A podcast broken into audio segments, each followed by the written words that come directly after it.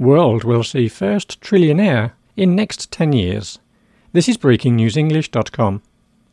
A famous song and a quiz show ask who wants to be a millionaire. For decades, having a million dollars was the goal of the super rich. Now, the goal is a billion dollars. The anti poverty charity Oxfam has just issued a report that says in the next 10 years, the world will have its first trillionaire. A trillion is a huge number and an unbelievable amount of money. It is a 1 followed by 12 zeros.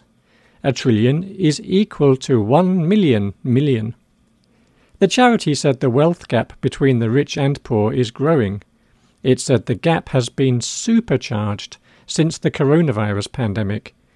It added, We will have a trillionaire within a decade, whereas to fight poverty, we need more than 200 years. Oxfam spoke about inequality at the World Economic Forum's annual meeting.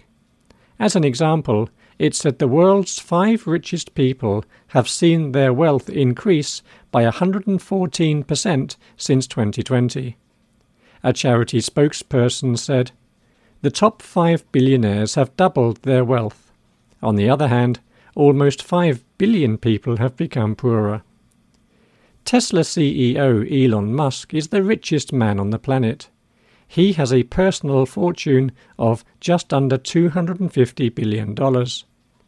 The AP news agency said, if someone does reach that trillion dollar milestone, he or she would have the same value as oil rich Saudi Arabia.